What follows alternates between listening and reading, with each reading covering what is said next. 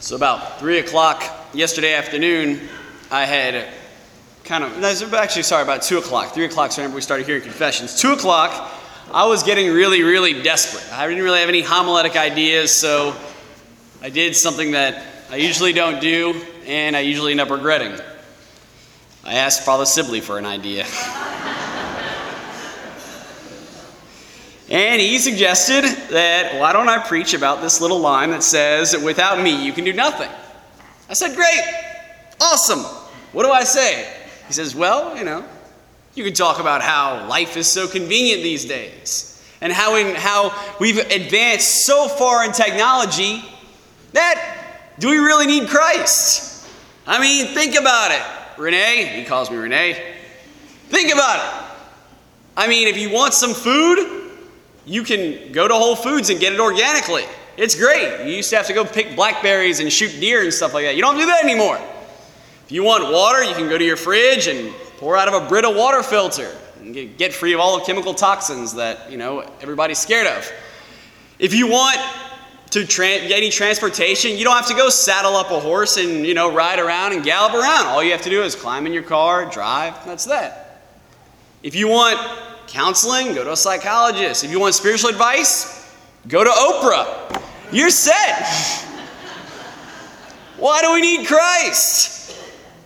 And I was like, Father, that's a great point. Why do we need Christ?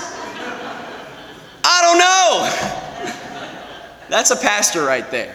20 minutes before my homily, and he didn't have any idea on what, what we're to do and how to answer this question. So thank you. So I'm going to do the best I can because I think he brings up a good point. These days, we have this thing coming about called practical atheism. And it's basically this idea that, look, I've got it all set. Life is convenient, life is good, I'm fed, I'm healthy, I'm, everything's good. Why do I need God? God is kind of extraneous, don't you think? I mean, it's nice that He's there, but it doesn't really matter. I mean, I'm getting along just fine without Him. Why come to church at all? And I think that's a big reason, if we're honest, why a lot of our millennial generation doesn't really come to Mass as much as generations previously because we've never really been wanting for much of anything. Never really been vulnerable, never really been desirous of anything. And you know what? It's true. Very true.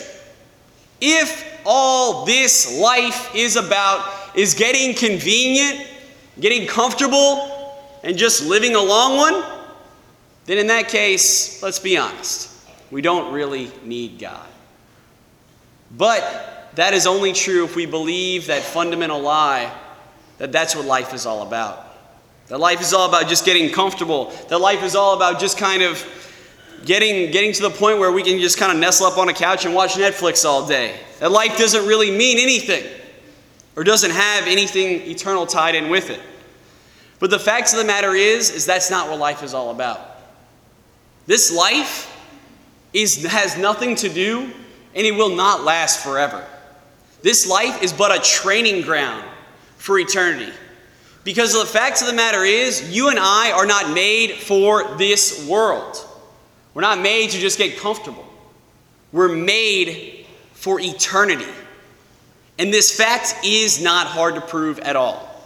How many times do you and I reflect on our day, reflect on our life, and go, wow, my, my, how the time has flown. I can't believe it's already April, as if somehow time has never flown by. As if there was, you know, a day wasn't 24 hours long, a week wasn't seven days a week, and a month wasn't 30 days. As if somehow we've lived in a world where time doesn't progress. How many times do you and I see little children, and after a while, or after, you know, some time, we go, man, look at how much he's grown.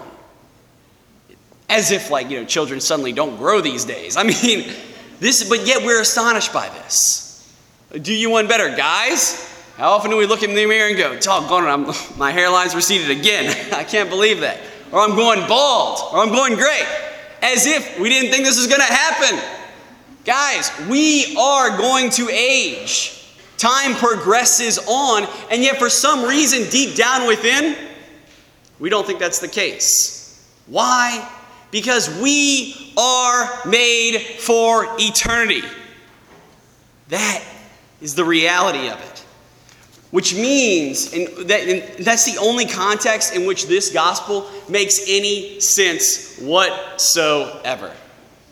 Any sense.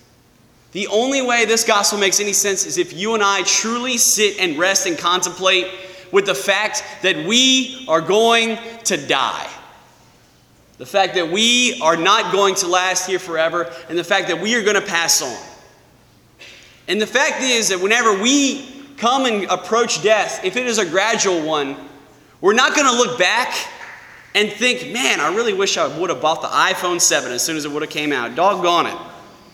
We're not going to look back and think, wow, I wish I would have started, you know, the, the, the, episodes of Lost as if, like, you know, I really wish that that would have happened. That would have benefited me so much. We're not going to look back and think, oh man, I wish I had chose the Chevy instead of the Cadillac or the Audi instead of the Lexus. Not that I could afford either of those cars. But my point being, we're not going to care. It doesn't matter. What we will look back upon and what we'll probably regret are those times that we didn't pray those times that we didn't stop at the lemonade stand. Those times where we failed to have those conversations with our loved ones that we were too scared to have. What we're going to regret is not the material things, but the spiritual things. That's what we're going to regret. And that's what we're going to be thankful for as well. We're going to be thankful for the friendships that we had, the people that we encountered, the graces that the Lord gave us throughout our lives. That's what's going to count. That's what's going to matter. And I learned this very clearly or very vividly whenever I was doing hospice.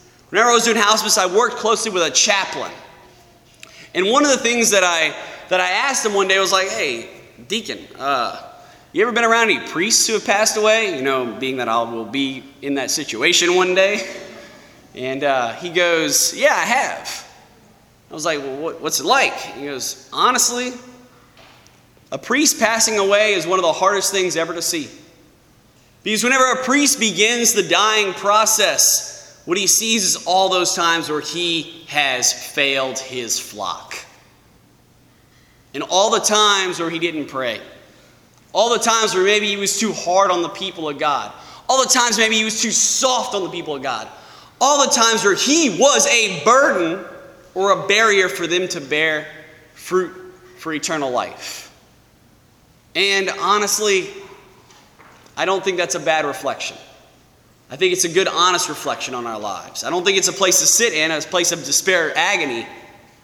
But I think that that's a good insight as to what we will go through on our last days. We will be reflecting on these things. And if we don't, if we're not aware of that, we're going to have a lot of regrets. If we're not aware of the fact that only the only thing that really matters in this life are the spiritual things, not that, you know, the material things aren't good, not that we need to throw them all out, but they can get in the way. There was a reason why Jesus said it is harder for a rich man to pass, it was harder for a camel to pass through the eye of a needle than a rich man to get into the kingdom of heaven. Because a rich man believes that it's all about material things, whenever death only proves and drives home the undeniable point that life has really always been about the spiritual things.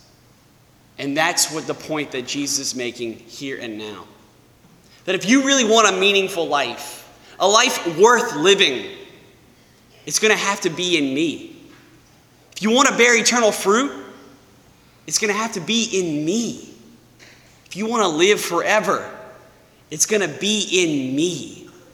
I am the vine. You are the branches. And if you fail to make that eternal fruit, you will be gathered and you'll be thrown into a fire for all of eternity. But if you continue to bear fruit, listening and following me, staying close to me, abiding in me, and asking me for what you want, truly you will live forever. You will bear eternal fruit. Guys, that's the answer to the question. Why do we need Christ in the midst of this comfortable, easy-going world where everything's set for us, where suffering is at an absolute minimum? Because it's absolutely not about this world to begin with. This world is a train station, a kind of go between, a kind of intermediate place. No, guys, we are not called to nest in this world because it's impossible. St. Augustine said, My heart is restless until it rests in you.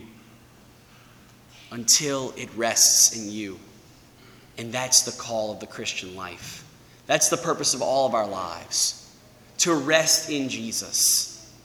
And the only way to do that is to abide in Him, to recognize that He is the vine and we are the branches, and to recognize that one unbelievable eternal truth that fact that without Christ, we can do nothing.